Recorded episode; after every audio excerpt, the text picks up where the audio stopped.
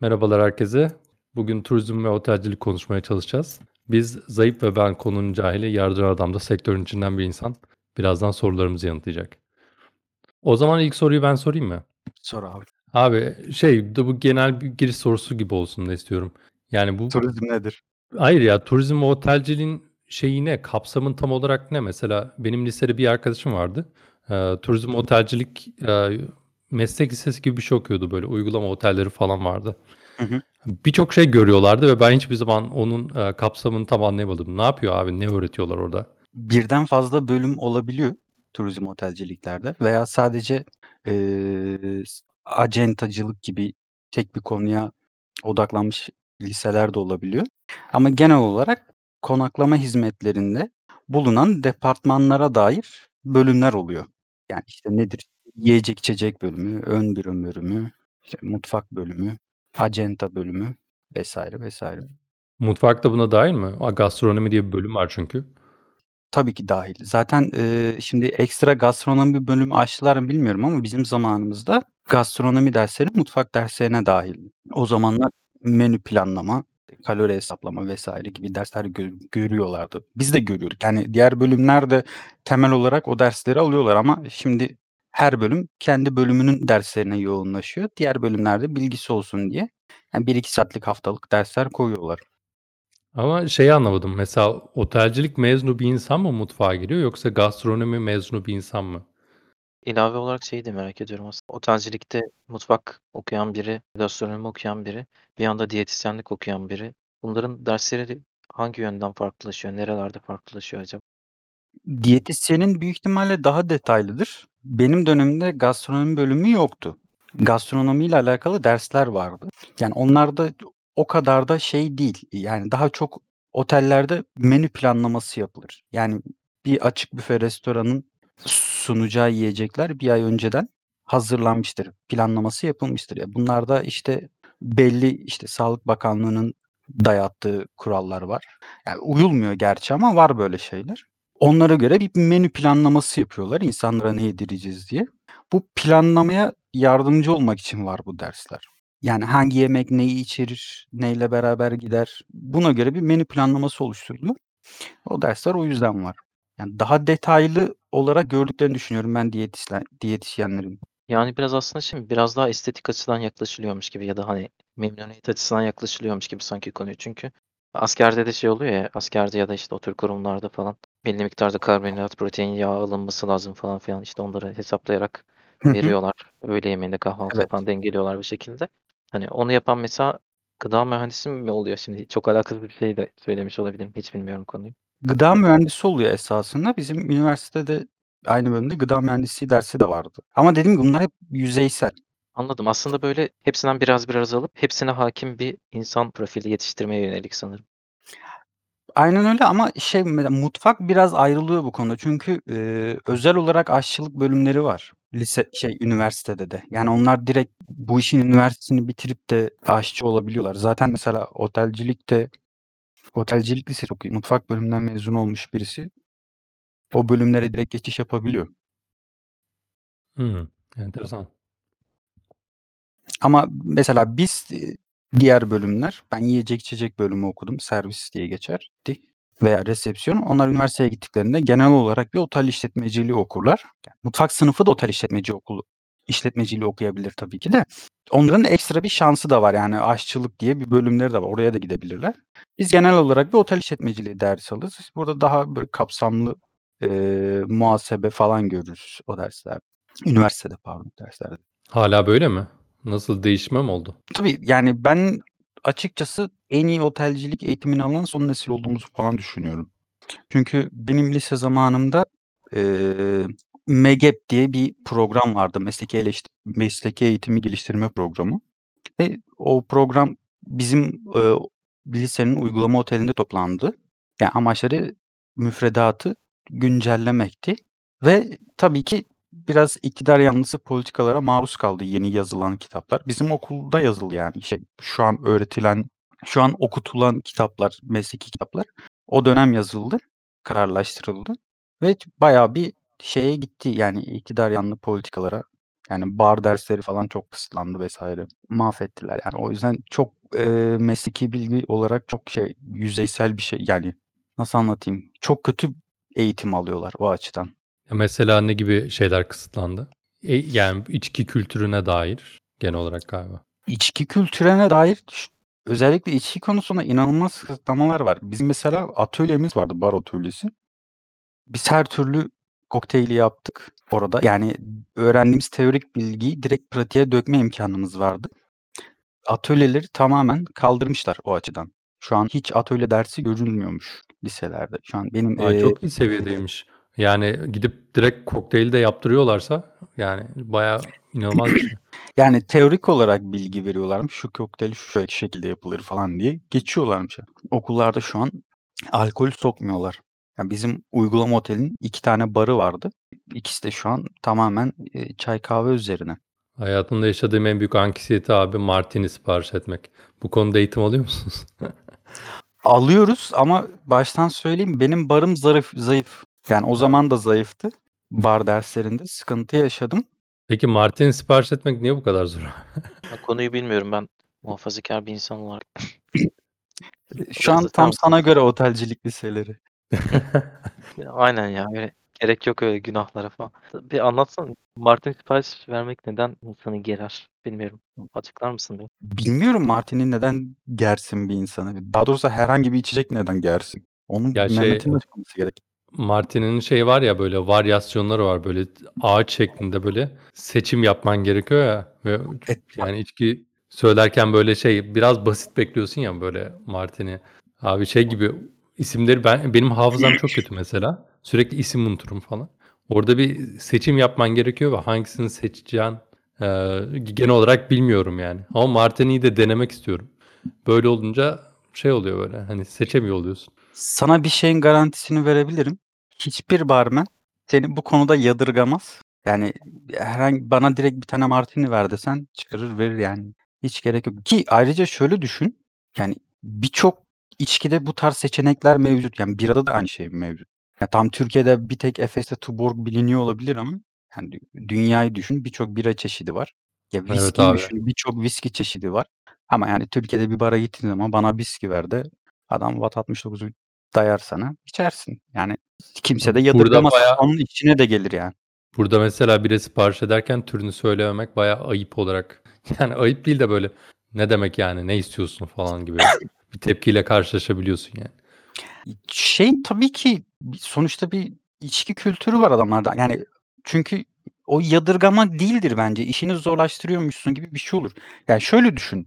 Yani barmensin veya garsonsun ve içki sipariş alacaksın. Soruyorsun ne içeceğim? Adam diyor ki bira. Şimdi Türkiye'de bu yanlış olmaz ama Almanya'da olduğunu düşün. Bir sürü bira çeşidi var. Şimdi adam diyecek ki ya bira da hangi bira? Şimdi ben buna getiririm siyah bira getiririm. Şişeyi kafamda kırar. Niye bunu getirdin bana çok kötü düymüş falan diye. Yani bu tarz tepkileri düşüneceği için bir kendisi bir reaksiyon gösterebilir. Haklı da o konuda. Yani evet doğru olabilir. Yani bilmiyorsan bir şeyi açık açık söyleyebilirsin. Ya ben daha önce martini içmedim. Ne önerirsin? Şunu öneririm deyip getirir. Evet, evet ben de öyle yapmıştım zaten. Ama Çok yine tatlı. sorular yani orada şey oldu mesela e, sorular bitmedi abi hani sen hangisini tavsiye edersin dedim. Sonra bir tane daha soru oldu. Sonra dedim ki e, herhangi biri olabilir dedim. Sonra bir tane daha ya dedim yeter lan hani Martini ver falan oldum yani. O O da yüzden. garipmiş. Yani seçimi şeye sipariş alana bırakıp hâlâ soruya karşılık beklemek. Ya o kadar da şey değildi ya belki de bilmiyorum. Galiba şöyle bir durum vardı. Yani onu yaşarken bu kadar net yaşamamış olabilirim ama öyle bir şey yaşadım. Ama evet belki tam detaylarını hatırlamıyorum kaç tane soru soru ya da ben, ben muhtemelen şey yaptım da Ekşi'de falan okumuştum. Böyle taktikler maktikler abi şöyle ne kadar zormuş falan gibi böyle bir üzerine bayağı bir okumuştum yani. Oradan sonra belki de aklımda öyle kalmıştı. Ya bu tarz şeylerde genelde zaten yadırgayanlar personelden değil çevrenden çıkar. Hımm. Yani personel niye seni yadırgasın ki yani?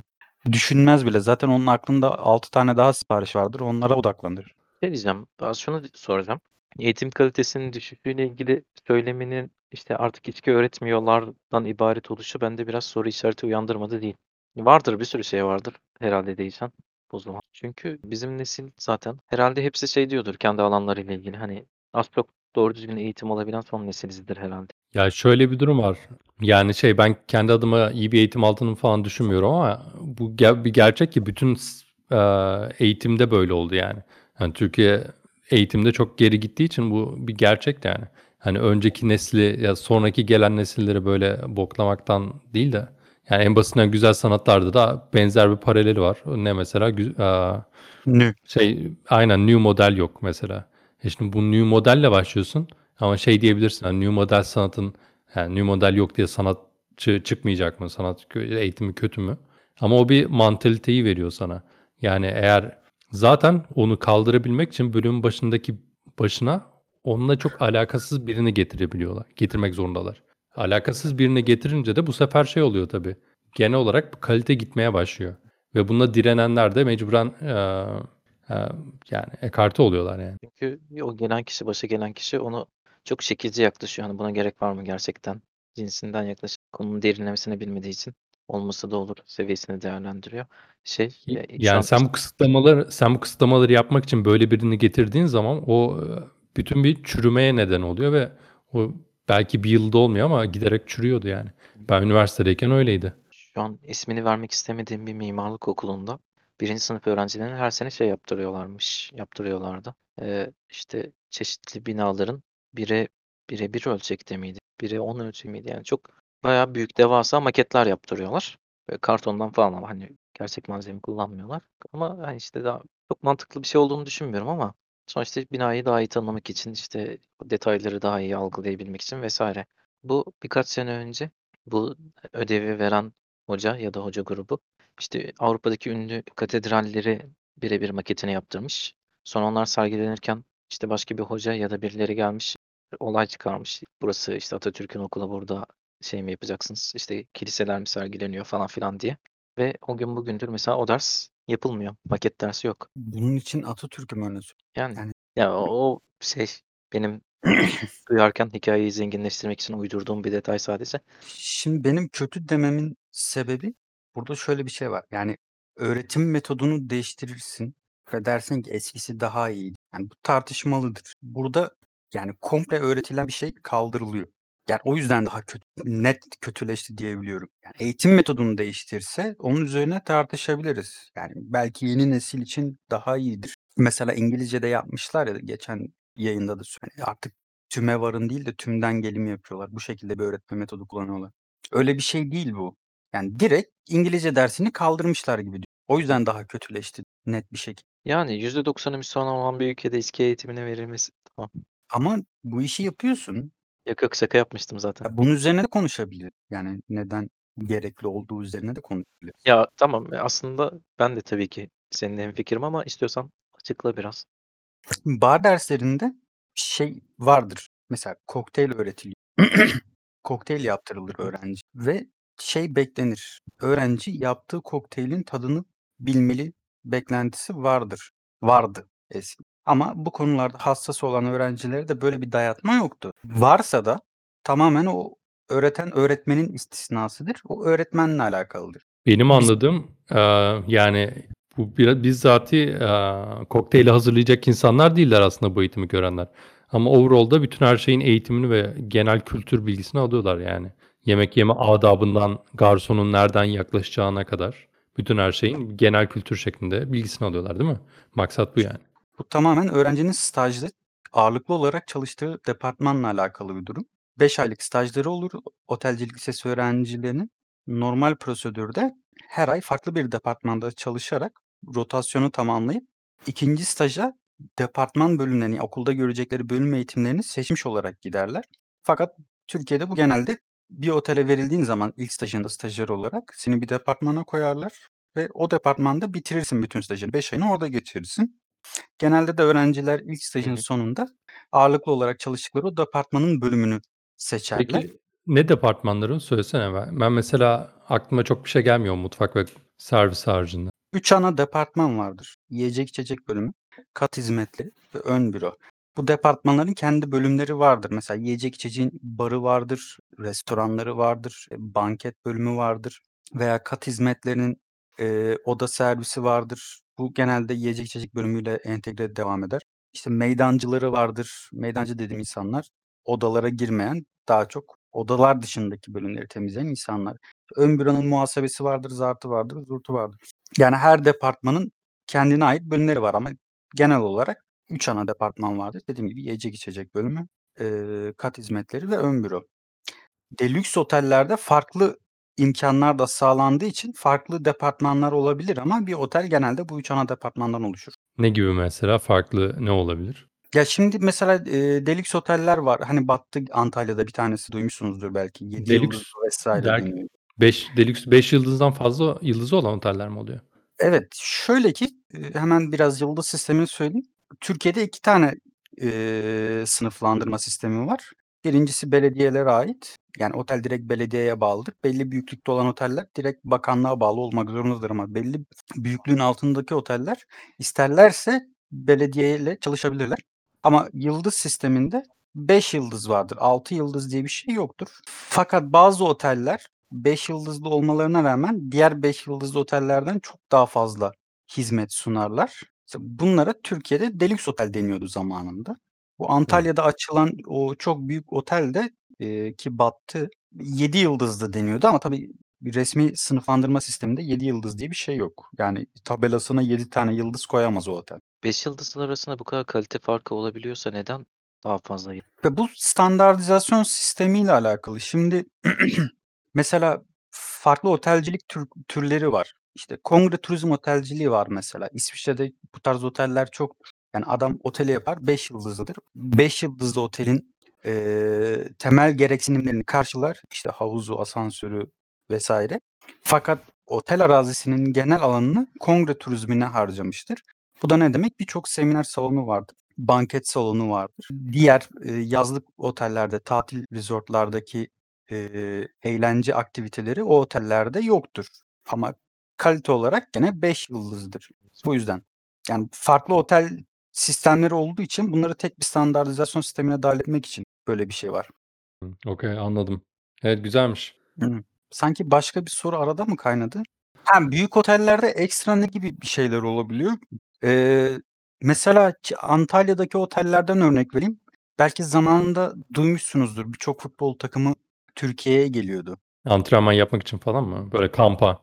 Aynen, kampa. Bak bu da bir mesela spor turizmi deniyor. Bu da bir otelcilik türü. Yani böyle normal 5 yıldızlı sistemin haricinde ekstra hizmetler veren, şimdi 7 yıldızlı otelde çalışmadım, bilmiyorum ekstra ne veriyor ama yani restoran Anladım. sayısı fazladır. Farklı çeşit restoranları vardır. Animasyon türleri farklıdır. S işte ne bileyim tiyatro falan oynatıyor. İşte sırf ş gerçi onunla alakasız değil mi? Mesela bu, hani, bu kadar kongre salonu var mesela ya da spor salonu var diyelim.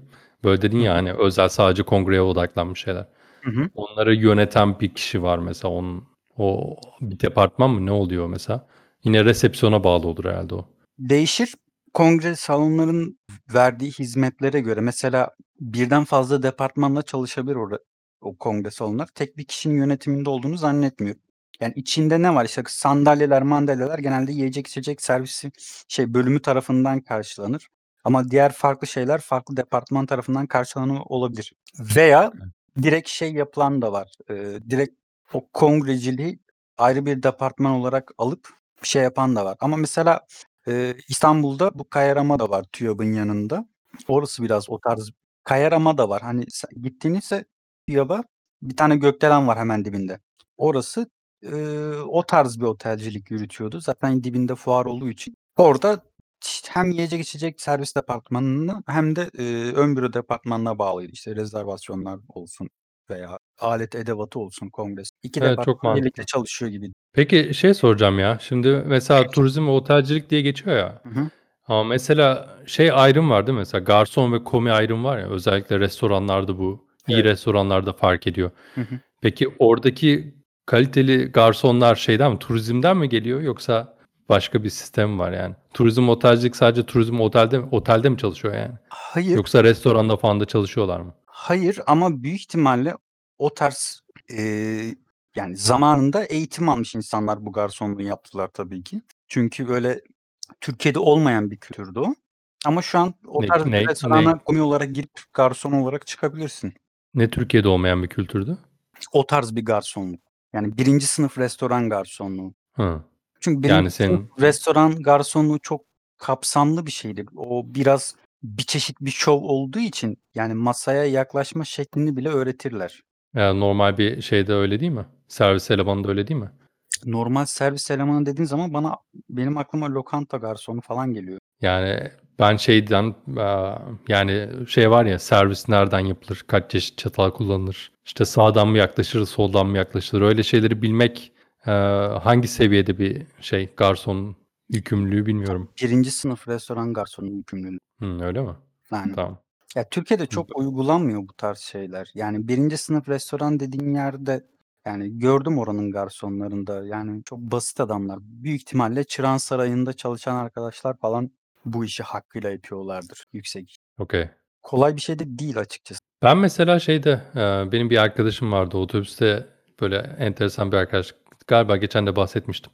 Eee, yani haftada bir defa denk gelirdik. O turizm otel okuyordu lisede. Ben de programlama okuyordum.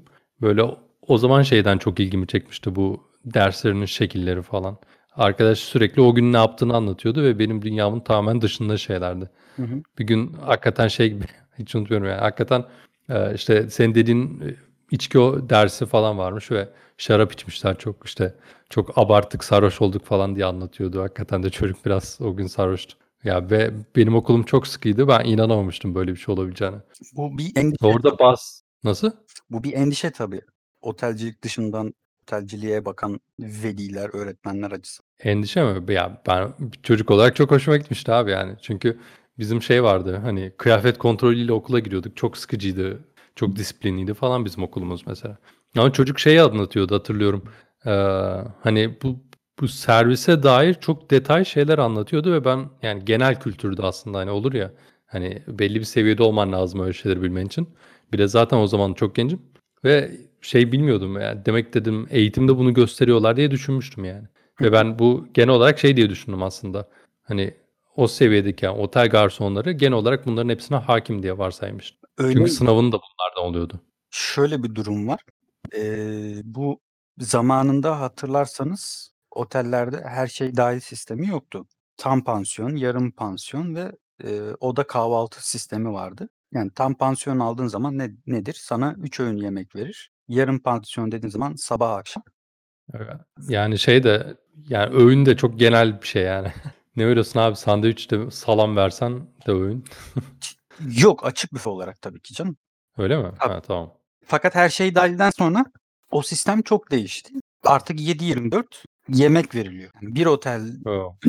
her şey dahil 5 yıldızlı bir otele gittiğin zaman herhangi bir saatte otelin herhangi bir yerinde mutlaka bir restoran açıktır ve orada karnını doyurabilirsin. Zamanında öyle değildi. Ve otellerin açık büfe harici alakart dediğimiz restoranlar olur. Buralarda her şey dahil dahi olsa otel parayla yani kendi paranla e, hizmet alırsın. Yani her şey dahil sisteme dahil değildir bu şey bu restoranlar. Orada biraz daha işte birinci sınıf garsonlar falan görebilirsin. Ama yani açık büfede zaten adam sadece tabak boşu topladığı için böyle çok bilgili bir garsona gerek yok. Hmm, anladım. Yani tamamen açık Evet, büfeyle mantıklıymış. alakalı. Evet. Tamam. Bu benim sorularımdan biriydi bu arada. Her şey dahil otellerin olayı ne diye. Her şey dahil ol- otellerin olayı ya, karışık aslında biraz. Çünkü sonradan bir de ultra her şey dahil diye çıkar, bir şey çıkardılar. Yani o biraz şey bir sistem. Aslında basit bir sistem. Ee, belli bir para veriyorsun. Otelin her imkanından bedava yararlanıyorsun gibi ama bedava değil tabii. Mesela bir bara gidersin. Bazı içki, içkiler her şey dahil sisteme dahil değildir. Onlar için ücret ödemek zorunda kalırsın. Veya dediğim gibi e, yem şey restoranlar konusunda bazı restoranlar her şey dahil sisteme dahil değil. Onlar için ekstra para vermek zorundasın. Ama genel olarak otelciler bu sistemi getirmekteki amaçları seni o arazinin içinde tutmak. O otel arazisinin içinde tutmak. Bu yüzden genelde senin her türlü ihtiyacını giderecek şekilde. Yani berberi vardır, bakkalı vardır. Niye ki? Çok saçma değil mi? Değil. Yani otelci açısından değil. Çünkü müşteri otelde kalıyor ve bütün parasını otelde harcama imkanı doğuyor. Yani Hmm. dışarıda esnafa vereceği parayı sana veriyor. Yani orada şey gibi bir model daha mantıklı olmaz mı mesela? Hani şehrine bağlı olarak tur ayarlasa, restoran ayarlasa. Yani restoran değil belki de hani otelde yemek mantıklı. Ama e, yani komisyon olarak farklı yani şehri daha şey yapması mantıklı değil mi yani? O tarz şeyler de yapıyorlar. Şehir gelişince aslında işte uzun vadede kendileri de daha kârda çıkacak falan filan gibi bir şey var ya. Ama şimdi o kapalı çevrede tutuyorlar. Evet o bana hiç scale olabilecek bir şey gibi gelmedi bir anda mesela. Ben bir yeni bir şehre gitmişim mesela. Hani şirketle gidiyorum genelde otelde kaldığım zaman. Hı hı. Yani ben şehri genelde gezmeyi isterim. Otelde yani iyi bir yemek bile yesem otelde çok yemek istemem mesela. Gideyim dışarıda yiyeyim derim diye düşünürüm. Birincisi müşteri otel kapısından çıktığı zaman illaki tabii ki sen bir tur ayarlayabilirsin. O tarz şeyler yapıyorlardı zaten. Ama otel kapısından çıktığı zaman illaki senin götürmek istediğin yere gitmek istemiyor olabilir. Yani Ama evet. şey değil mi ya? Gerçi Yani bu tamam otelcinin odaklanacağı şey böyledir. Yani o otelin daha doğrusu direkt doğrudan Hı hı. yarına odaklanır ama aslında hani uzun vadede diğer türlüsü otele de daha fazla kâr getirecek olan yaklaşım. Yani o şehrin bütün olarak aslında para kazanıyor olması o şehrin daha iyi gelişebileceğini, işte daha güzel toparlanabileceğini falan işaret eder. Bu sefer de o otele hani gelmek isteyen insanlar ya da o şehre gelmek isteyen insanlar zaten o şehrin geneli güzel olduğu için gelmek isteyecekler falan filan. Hani daha fazla uzun vadede daha fazla müşteri demek aslında şehrin bence Türkiye'nin bu genel bir konu otelcilikle alakalı değil. O yüzden hepimiz konuşabiliriz. Bence o genel şartlarla alakalı bir durum. Çünkü mesela şu an Bodrum nasıl gelişiyor? Tamamen yerel göçle. Hı. Nasıl yani yerel göçle? Yani Türkiye'nin başka yerinden insanlar oraya göçe göçerek mi diyorsun? Evet abi. Özellikle zenginler oraya göçüp kendilerince yatırımlar yapıyorlar. Oteller bu konuda hiçbir teşvik vs. bir şey yapmadılar. Tamamen Türkiye şartlarından dolayı zaten o insanlar oralara gidiyorlar.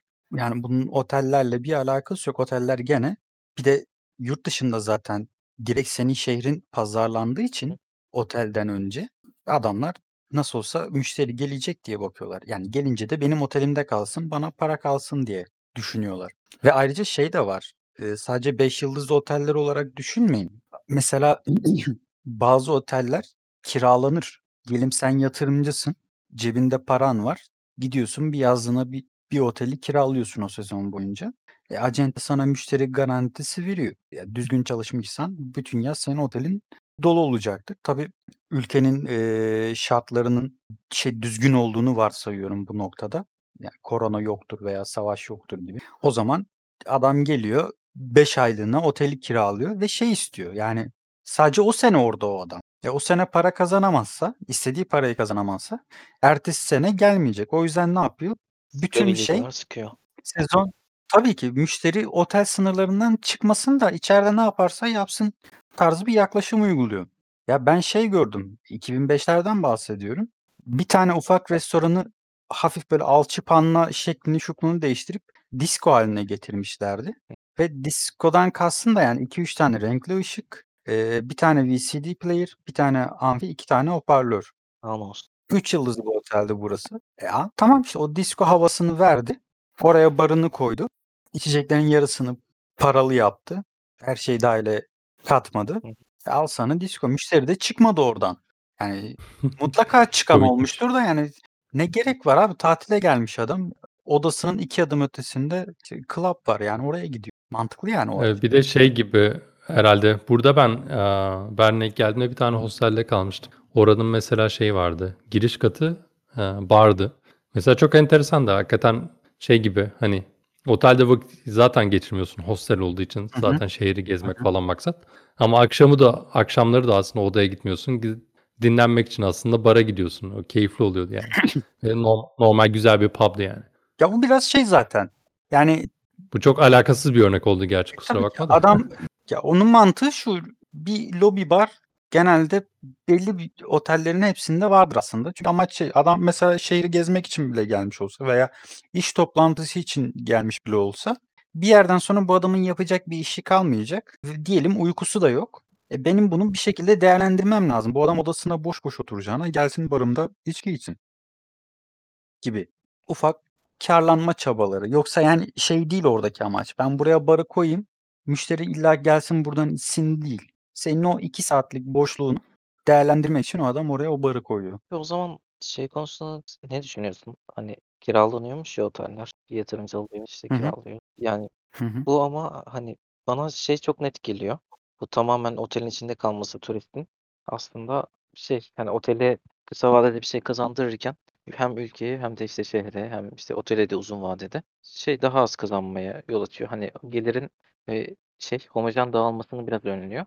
Belli bir kişide kalmasını sağlıyor ve daha az kalmasını sağlıyor. O yüzden de çok hani şey açısından stratejik açıdan çok mantıklı değilmiş gibi geliyor bana şey büyük strateji açısından. Şehir açısından Aynen mı? hani idari açıdan şeyden işte Turizm Bakanlığı mesela hani bunu tercih etmemeliymiş gibi ama işte hani kiralamak gibi bir şey de var o zaman hani yani bunların engellenmesi mi gerekir? Bu kötü bir şey mi gerçekten? Bence değil. Çünkü zaten müşteriyi kesinlikle full otelde tutamazsın.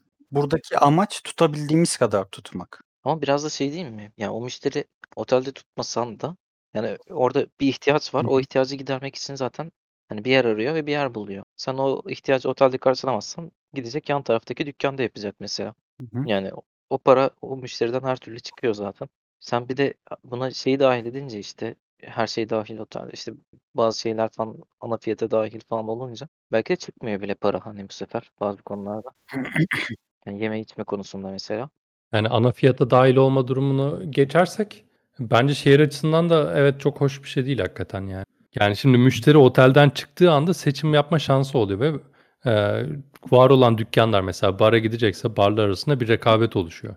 Ama gerçekten otelin içinde oluyorsa hani bir yandan üşengeçlikle birlikte yani yeni bir şehir hapsetmiş oluyorsun adam aslında. İlk tercihi muhtemelen o olacak.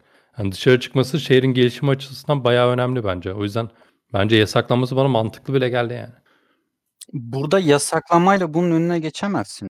Sonuçta kiralama kiralanan oteller sadece belli bir yüzdesini kapsıyor o şehirdeki otellerin. Burada yapabileceğiniz en mantıklı şey şehri daha cazip hale getirmek. Yani Ee, adam ya şey adam yok otel onu evet Buyur. pardon.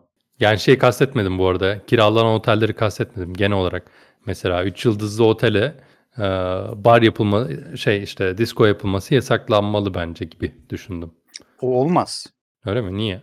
Çünkü sırf bunun için gelen müşteri de var. Yani ben hayır öyle değil yani ben geleyim ve abi zaten üşengecim hiçbir şekilde kolumu kaldırmayayım bir şey yapmak için kafasında tatilci de çok. Hmm. Tamam ama bu biraz şey gibi değil mi? Boğazın kenarındaki işte yalıları işte atıyorum Almanlara satalım. Bayağı iyi para gelecek mantığı gibi değil mi? Hani aslında tamam ilk bakışta güzel işte karlı bir şey gibi ama hani uzun vadede daha çok zarar getiriyorsa orada o yalıyı satacak olan adamın karına bakmamak gerekiyor. Daha üst ölçekte birilerinin da politikalar belirlemesi, yönet yönetmelikler falan düzenlemesi gerekiyor ki bazı yasaklar, sınırlar çizmesi gerekiyor ki uzun vadede daha zararlı daha olumsuz bir durumun içine düşmeyelim. Burada da biraz benzer şey var gibi geliyor. Mesela her şey dahil oteller olsun. E, hani müşteri otelin dışına çıkarmamaya çalışma çabaları falan. Sadece rekabet açısından da değil. Herkes açısından aslında biraz kötü bir durum bence. Müşteri Kültür açısından kültür yaratmasını engelliyorsun aslında. Aynen ve müşteri de mesela tamam kendisi şeyi tercih ediyordur. İşte 10 adım ötemde şey olsun ne, ne güzel falan diyordur. Ama hani biraz da şey vardır ya. Zaten işi bilen kişiler o işin hani amatörünü o müşteriyi biraz yönlendirir. Adam zevk almayacağını düşünüyordur ama sen onu işte bir dışarı çıkıp gezdirirsen hayatının tatilini yaşayacak belki de. Evet bence de bana da mantıklı geldi.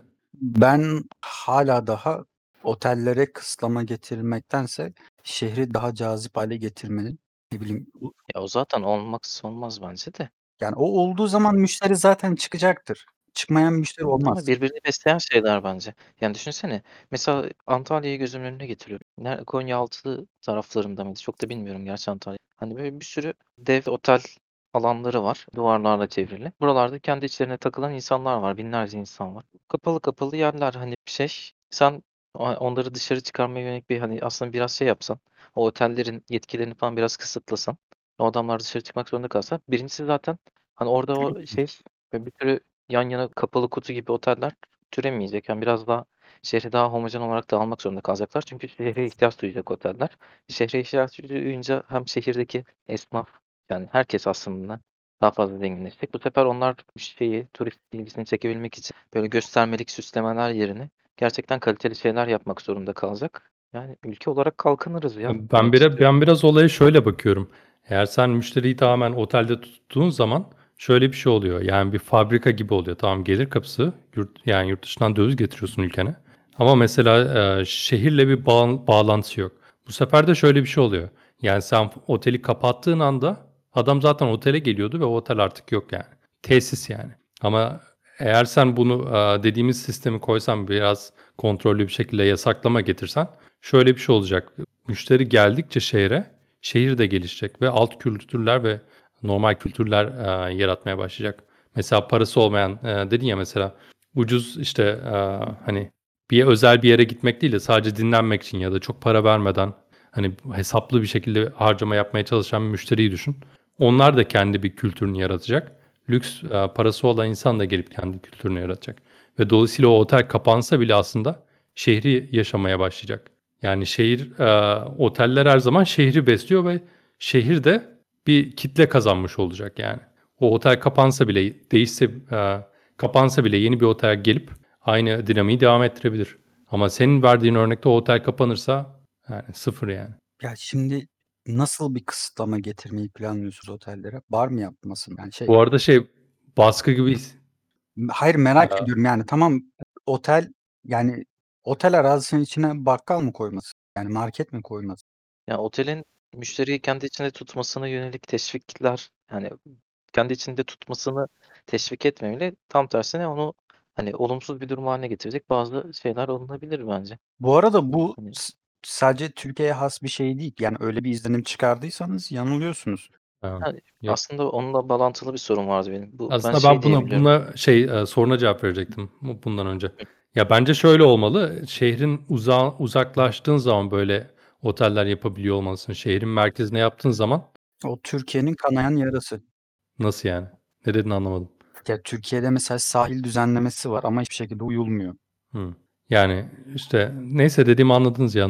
Google benim şeyim bozdu, konsantrasyonumu bozdu. Şehir merkezine mesela çok buraya uygun olmayan, şehir merkezine uygun olmayan konseptte bir tane otel yapılıyor. İşte senin bahsettiğin gibi biraz daha işte müşteriyi içeride tutmaya yönelik bir şey mesela bu şehre zarar verecek bir şey aslında. Şey, E zaten Ee, şehre uzaktaysa istediğini yapsın yani. Ya da bizim örneğimiz zaten şeyden başlamıştı. 3 yıldızlı otelden başlamıştı ya. Hani çok büyük kompleks yapıyorsa zaten istediğini yapsın yani. Ya bence işte yine de çok büyük kompleksli. Ben ya sen az önce şey dedin ya. Hani bu konsept işte Türkiye'ye özgü bir şey değil aslında öyle olduğunu düşünüyorsanız hani yanılıyorsunuz gibi bir şey Hı söyledin. hı. Ben hani bildiğim kadarıyla bu her şey dahil otel sisteminin tamamen Türkiye'ye özgü olmasa da biraz sıra dışı bir durum olduğunu duymuştum bir yerlerde. Hani böyle Avrupa'da falan çok sık görülen şeyler değil diye duymuştum ama bilmiyorum. Önce bu konuda biraz aydınlatır mısın biliyorsan eğer? Aydınlatırım. 2002'de mi 2003'te mi Irak Savaşı? İki- tamam 2003 yazıydı. 2003'te o muhabbet çıktığında dünyada her şey daha sistemi vardı. Bizdeki kadar şey değildi. Abartı değildi ama vardı. Ama Türkiye'de hala pansiyon sistemi devam ediyordu. Pansiyon sistemi oteller aslında imkan olsa tekrar o sisteme koşarak geçerler. Çünkü sıcak paranın daha çok döndüğü yani nakit akışının daha çok olduğu bir sistemdir tam pansiyon sistemi. Neden? E diyelim sen geldin yarım pansiyon aldın. Sabah akşam yiyeceksin yemek ama öğlen işin iptal oldu. Otelde vakit geçireceksin. Yemek yemen gerekiyor. Ne yapacaksın? Otele para harcayacaksın. Bir de barlar pansiyon sistemine dahil olmadığı için bardaki bütün içkiler paralı. Bara ekstra para ödeyeceksin ve nakit akışı dönecek otelde. 2003'te yurt dışında Türkiye'de savaş var diye çok iyi propaganda yapıldı o dönem. Irak savaş Irak'ta olmasına rağmen işte Türkiye'nin hemen yanında olduğu için bu savaş ve müşteri oranı büyük ölçüde kesildi ve alelacele oteller her şey dahil sisteme geçtiler o sene. Hepsi geçmedi ama yani 4 senelik bir süreç içerisinde birçok 5 yıldızlı otel bu sisteme geçtiler ve yani bayağı sarıldılar da. İlk işte o müşteriyi otelden çıkarmayalım fikri o zaman Yani turist gelen turistler güvenlik nedeniyle çıkmak istemiyorlardı zaten. Hem hem o vardı Diyorsun. hem de bir de sistem değişti. Eski nakit akışı yok. Bir de bilmediğim bir sistem. Yani tamamen yurt dışından aldığım bir fikir bu. Tam olarak uygulamasını bilmiyorsun, maliyetlerini bilmiyorsun. Her şeyi dahil edeceksin sisteme, barı dahil edeceksin. Müşteriden kaç para isteyeceksin fiyat olarak. Yani bunun hesaplaması çok zor olduğu için tam olarak kestirilemediği için ilk başta yani zarar ederiz, etmeyiz durumları vardı. O yüzden ne de ne yaptılar? Yani en iyisi müşteri tamamen otel sınırları içinde kalsın. Verebildiğimiz her hizmeti verelim ve nakit akışını buradan sağlayalım. Eğer normal her şey dahil sistemden zarar edeceksek buradan karşılamaya çalışalım gibi bir fikir oluştu. Tabii sonra daha e, bir oturaklı hale geldi bu. Daha bir şey- güzel bir şekilde düzelttiler ama ilk bir yalpaladılar o senelerde. Ama bu otel dışına müşteri çıkmasın, parasını otelde harcasın fikri o zaman oturdu ve kaldı o oturduğu şekliyle. Yani aslında biraz şey gibi değil mi? Acil durum önlemi olarak ortaya çıkmış Her ve şey dahil evet acil durum önlemi oldu. Ve hani bu biraz da şey, hani acil durumda geçerliliği olan uzun vadede işte az önce konuştuğumuz sebeplerle faydadan çok zararı olabilecek bir şey. Çünkü müşteri kentten korktuğu için şeyin içine tutmaya çalışıyorsun. En azından bir şekilde gelsin buraya diye bir mantıkla tutma oluşturuyorsun. Bu sefer müşteri zaten gelecekse bile, turist zaten gelecekse bile yine burada tutmaya devam ediyorsun. Bu sefer turistin potansiyelini tam olarak kullanmıyorsun aslında kentte. Daha fazla gezdirmiyorsun. Adam Antalya'ya gelince oradan bir de Marmaris'e geçeyim demiyor mesela. Ki şöyle de bir şey vardı. Savaş propagandası bittikten sonra gelen müşteri de eski müşteri değildi. Yani gelen müşteri kalitesi de düşmüştü o dönem. Yani Almanın köylüsü geliyor lafı o zaman çıktı ortaya. Önceden Almanın köylüsü gelmiyordu. Orta direğe geliyordu. Onu birkaç yerde duydum ya. Bu özellikle şey 90'ların sonunda 99'da falan bayağı şey havası varmış dünyada. İşte İstanbul dünyanın parlayan yıldızı falan. İşte Türkiye turistik açıdan falan coşuyor. Yani- Herkeste çok yoğun bir ilgi var falan. Öyle bir hava varmış. Daha iyi hizmet vardı. Yani daha küçük otellerde daha iyi hizmet vardı. Daha çok eğitimli insan vardı. Sonra değişti tabii. Bir de küçük küçük oteller aslında daha yani yakın bir hizmet veriyor değil mi? Hani e, kişi olarak az kişiler daha iyi ilgi ve alaka gösteriyorlar. Bu-? Butik otel o dediğin. O bir konsepttir. Amaç e, üç müşteriye tek bir personel. Yani ne yapar? Adam Hı. işte atıyorum 16'lı 16 odalı bir otel yapar ve 4 tane servis elemanı alır oraya ve daha birebir bir hizmet kalitesi. sun- Yani şey gibi düşünmeyin. Pansiyon gibi düşünmeyin. Orası bir oteldir. Kaliteli de bir oteldir. Servisi de daha kalitelidir. Çünkü birebir hizmet gibi bir durum söz konusu olur butik otellerde. Türkiye'de çok az var. Yani butik otel adıyla geçen bir sürü otel var. Ama tamamen bu konsepti benimsemiş otel çok az var. Çoğu da Antalya'da diye biliyorum. Ama Butik olması için ne olması gerekiyor bir otelin? hiçbir şey olması gerekmiyor. Sadece bu hizmet konseptini benimsemiş olması gerekiyor. Yani o konsept ne tam olarak? Ben mesela daha önce bir Ava'da çok gitmiştim sanırım. Çok hoşuma giden bir şeydi. Ee, otelin çok az çalışan vardı. iki ya da üç. Zaten Hı hı. biri karı kocaydı. Ee, her gün ne yemek istediğimizi soruyorlardı. Balık falan yapıyorlardı. Çok keyifli bir tatildi ve hiçbir şeyde dahil değildi yemek harici. Ama çok keyifliydi yani. Orası butik otel. Ya benim burada demin e, çok Türkiye'de çok az var derken kastettiğim şey şu. Belli bir oda sayısının altındaki olan bütün oteller kendilerine butik otel diyor. Yani butik kelimesi onu karşıladığı için. Ama konsept olarak butik otel değiller. Yani tamam okey. Bu arada her şey dahil alakalı şöyle de bir anekdot vereyim. Ben her şey dahil sistemi bizim müfredatımızda yoktu. Çünkü çok yeniydi. Biz otellerde çalışarak öğrendik o sistemi. Bilmiyorduk yani. Bizim ders kitaplarımızda olan bir sistem değil. Derslerde olur mu olmaz mızı öğretmenlerle beraber tartıştığımızı hatırlıyorum. Garip bir seneydi yani. Enteresanmış. Evet hakikaten baktığın zaman abi e, her şey dahil çok şey bir model ya riskli. Şey bile hesaplıyorlarmış ya açık büfede hani e, bir şeyin nereye koyulacağı, Hı hı. dolayısıyla ne zaman biteceği. Hı hı. Tabii. Orada artık iş tamamen pazarlama stratejisi. Sen o restoranın o görüntüsüne ne kadar cezbedilirsen o kadar orada vakit harcayacaksın demektir. O da seni otelde tutmak için ayrı bir sebep olur. Bir de cezbetme şekilleri de fark ediyor aslında. E, yani müşteriyi bir flow'a koyuyorlar ve yönlendirmeye çalışıyorlar ve spesifik ürünleri evet. aldırmaya çalışıyorlar. Çünkü tamamen sınırsız olduğu için ve her şeyi sağlıyorlar. Herkes mesela pahalı ürün alırsa zaten zarar ediyorsun. Yani şey yaparlar. Bir restoranın diyelim bin yataklı otel. Bin yataklı otel demek 2000 kişi demek. Şimdi 2000 kişilik otelde bir tane restoran açmışsın diyelim işte İtalyan mutfağı ve iki hafta boyunca otel müşterisinin en fazla %5'i o restoranı tercih etmiş diyelim. O restoranda bir maliyet krizi yaşanmaya başlanır. O yüzden oraya bir yönlendirme olur. Senin dediğini de anlıyorum. Büfeyi de o şekilde e, dizayn ediyorlar. O da belli tarz yemekleri daha çok vermek için. Çünkü bozulacaktır vesaire. Ama bu tarz şeyler de var. Belli bir restorana kanalize etme durumları da oluyor. Bu az önce bahsetmiş olduğum, eee, lisedeyken tanıştığım bir arkadaş vardı ya, uygulama otelinde çalışıyordu vs. Hı hı. O bir kere şeyden bahsetmişti, böyle oda servisinde böyle eşya karıştığında, işte, kadınların iç çamaşırlarını falan şey yaptığından bahsetmişti. Böyle bir şey var mı ya? Eşyalar karıştırıyorlar mı abi? Hımm. Duraklamadan anladık zaten biz onu. Tamam, okay. Ben kat hizmetlerinde hiç çalışmadım. Ama bilirsin. Ama yani, eee, büyük ihtimalle dünyada da vardır bu. Yapılmıştır, yapılıyor yapılıyordur. Yani özel olarak böyle bir şey, böyle bir kültür yok. Ama bu şeyle alakalı. Odayı temizlemeye giriyorsun. Diyelim o odada çok güzel bir hanımefendinin kaldığının farkındasın. Ana, o da ne? Valizi açık. Yani o tarz bir cezbedilme durumu mutlaka vardır. Ama bununla alakalı tabii ki kat hizmetlerinde yönetmelikler mevcut. Yani yakalanırsa başına neler geleceği az çok farkındadır. Ama işte sonuçta çok Kesin muhabbeti dönüyordur kesin, değil mi? Kulağına gelmiştir daha önce. SOP dediğimiz bir şey var. Standard Operational Procedure diye.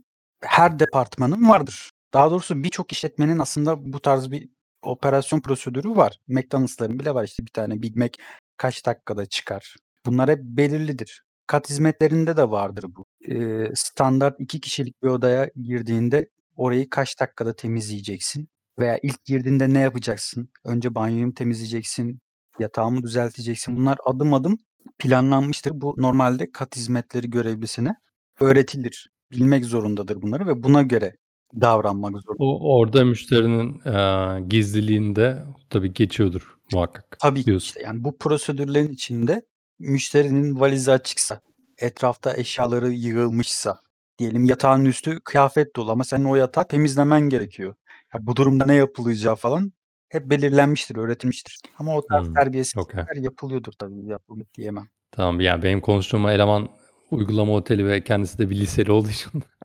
Uygulama otelleri aslında çok daha sıkı da çalışır. Biraz öğretmenine göre değişiyor veya usta öğretici dediğimiz elemanlara göre değişiyor. Bizim otelimiz biraz sıkıydı o konularda. Ama 16 yaşında bir çocuğa oda temiz ettiriyorsun abi. Mutlaka fırlamalıklar olacaktır. Tamam, uygulama oteline gitmiyoruz. Gerçi benim sıkıntım yoktu. Eee, şey peki, ya mesela eğitim alırken şeyde, hani, şuradan temizleniyor, bu yapılıyor, odada ne yapılacağı, nasıl katlanacağı falan gibi eğitimler de veriliyor mu? Tabii ki. Hatta Abi peki bu tuvalet kağıdını niye üçgen katlıyorlar yani? Nesi kime yarıyor abi? Bunu da eğitimde veriyorlar mı? Üçgen katlayacaksınız falan mı diyorlar? Hayır, o sonradan çıkmış bir şey ama şununla alakalı belli bir spesifik amacı yok. Tek amacı görsellik. Türkiye'de birçok otel görüntüsüyle işlevi farklı bir şekilde yönetiliyor. Siz otele girdiğiniz zaman bakıyorsunuz ve diyorsunuz ki "Vah, cennete mi geldim?" işte. Her yer altın yaldızlı vs. Adam resepsiyon şey, lobiyi öyle bir tasarlamış ki saraya geldiğini zannediyorsun. Ama odaya çıkıyorsun, odada bakıyorsun, oda da güzel ama o ilk manzaranın bir tık altı. Yani o ilk gördüğün şaşayı vermiyor gibi. Sonra restorana iniyorsun, biraz daha böyle bir, s baştan savmalık. Bunlar hep şeyle alakalı, az iş, çok görüntü fikriyle alakalı. Yurt dışında böyle bir mantık yoktur. Avrupa'da yoktur ama Türkiye'de maalesef böyle bir şey var. Yani görüntü güzel olsun ama işlevi yani oluyorsa olmuştur, olmuyorsa olmaz gibi bir mantık var Türkiye'de. Okay, enteresanmış. Kaç farklı müşteri kategorisi var mesela? Hani, böyle şey yapsan, sınıflandırsan? Ha, kişisel bir sınıflandırma. Ya, mesela olur ya, hani, nasıl müşteri tipleri? Bir şöyle tip vardır, bir şöyle tip vardır, bir şöyle bir tip vardır diyebileceğin var mı? Var. Benim birkaç tane bu tarz sınıflandırmam var. 1'incisi Orta Orta Doğu müşterisi ve Avrupa müşterisi. Çünkü bu tamamen eğitim seviyesinden alakasız, kültürle alakalı bir durum. Çünkü şey de mesela sadece burada Müslümanları kastediyormuşum gibi bir durum ortaya çıkıyor ama İsrailliler de aynı kategoriye mensuplar. Çok farklı bakış açıları var otellere geldiğinde. Ne açıdan? Farklılığı ne yani? Farklılığı şu, Avrupalı bir müşteri bir otele geldiği zaman ne para veriyorsa, ona ne vaat edilmişse onu %100 ister. Daha fazlasını talep etmez ama daha azına da yanaşmaz. Yani sen ona €80 bir hizmet sunmuşsundur.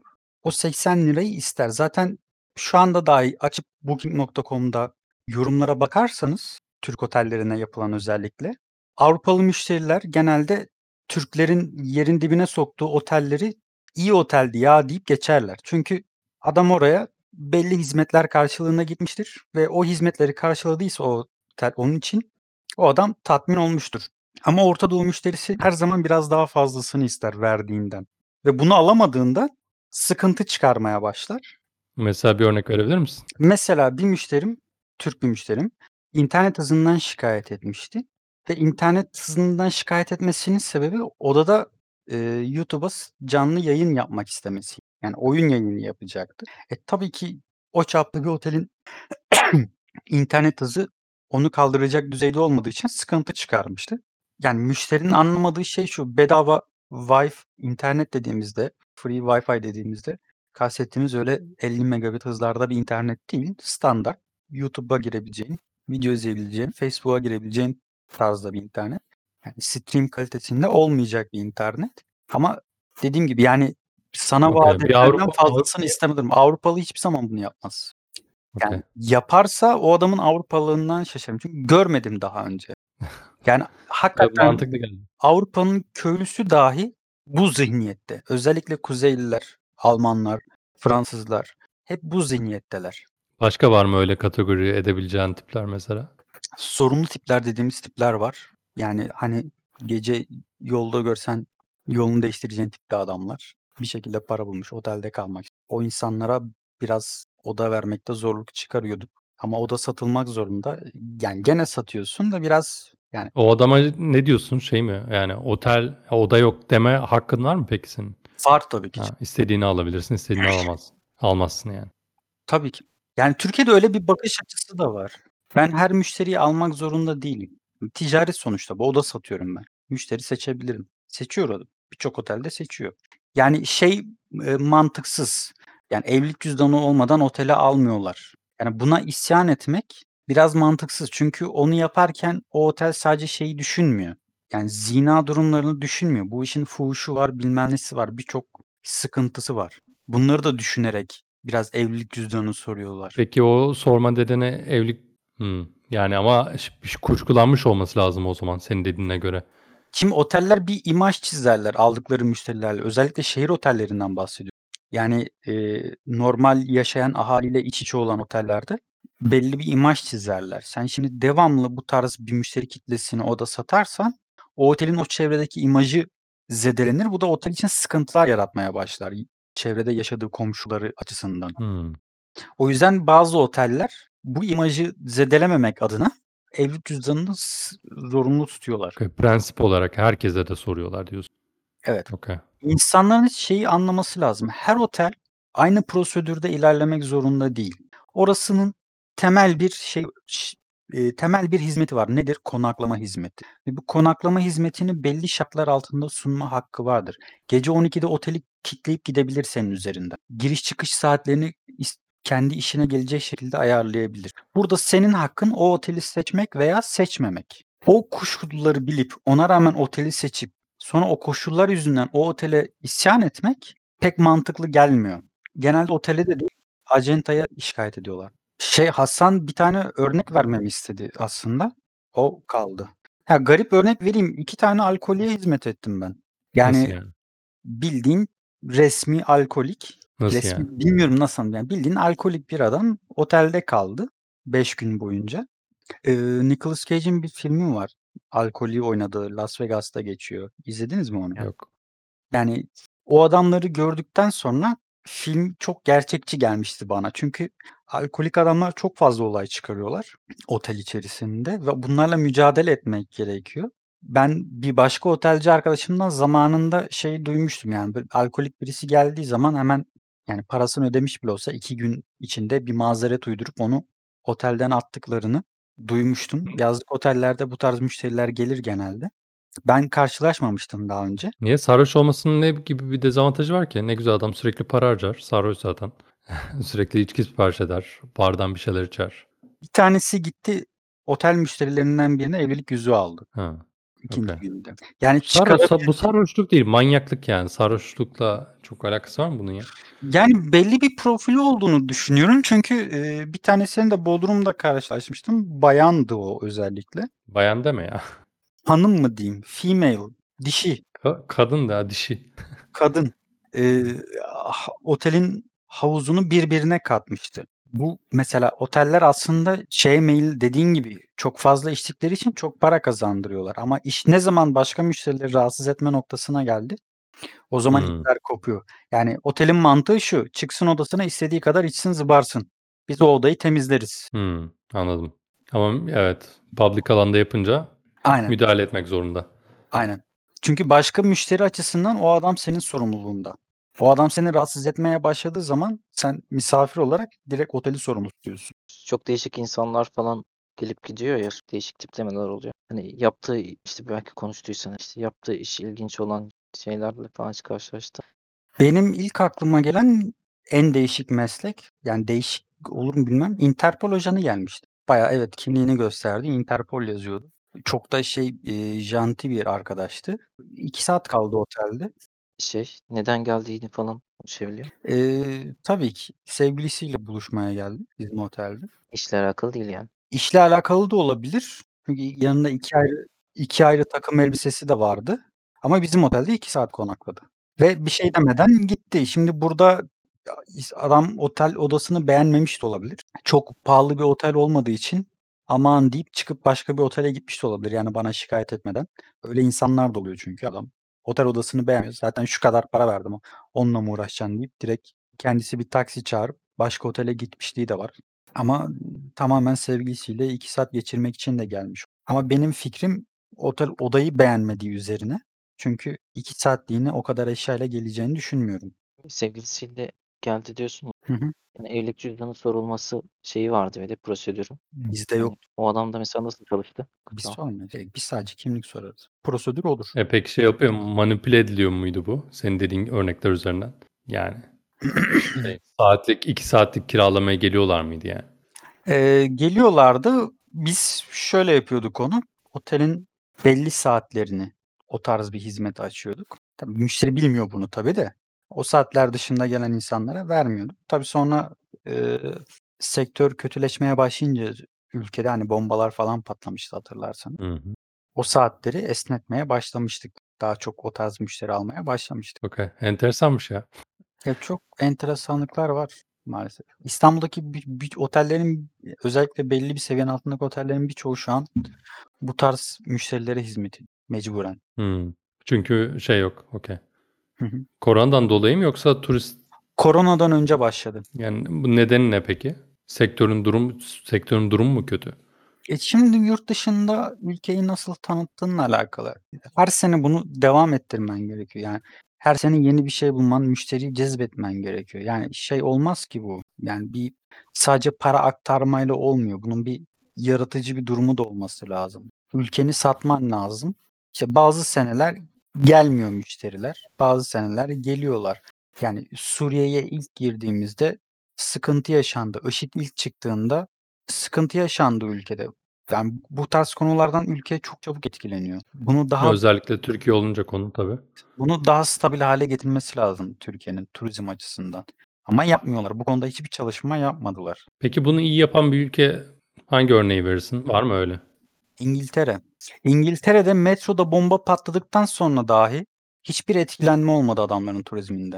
İstanbul'da 2 tane bomba patladı ve İstanbul bomboştu. Orada şey analizi yapılabiliyor mu? Mesela İngiltere'de sonuçta çok ciddi bir şey turizmi de var ya, finans. Hı hı. Onun kategorisi Tabii yaparsın. ama iş Yani, Yani çoğu gelen acentalar üzerinden geldiği için özellikle bir de zaten havalimanında soruyorsun ya business mı bilmem ne mi, pleasure mı diye. Ha, doğru. Doğru yapılabilir. Yani İngiltere hani sonuçta Londra işte çok büyük bir finans merkezi hı. falan Hı filan. hı. Orada nükleer bomba patlasa yine oraya gidecek o insanlar vardır Evet. zaten. Ama bu kültür turizmi açısından gerçi tahmin edebiliyorum yani yine çok zayıflamamıştır. Türkiye'de yanlış bilmiyorsam 2 tane hac merkezi var Hristiyanlar için. Belki bir tane daha vardır ama ben bilmiyorum. Yani sonuçta çok zenginsin bazı açılardan. Yani dışarıdan insanları çekebilmek açısından. Tarihi yerlerin olsun, dini yerlerin olsun, sahillerin olsun. Ama Yunanistan'ı geçemiyorsun bu konuda.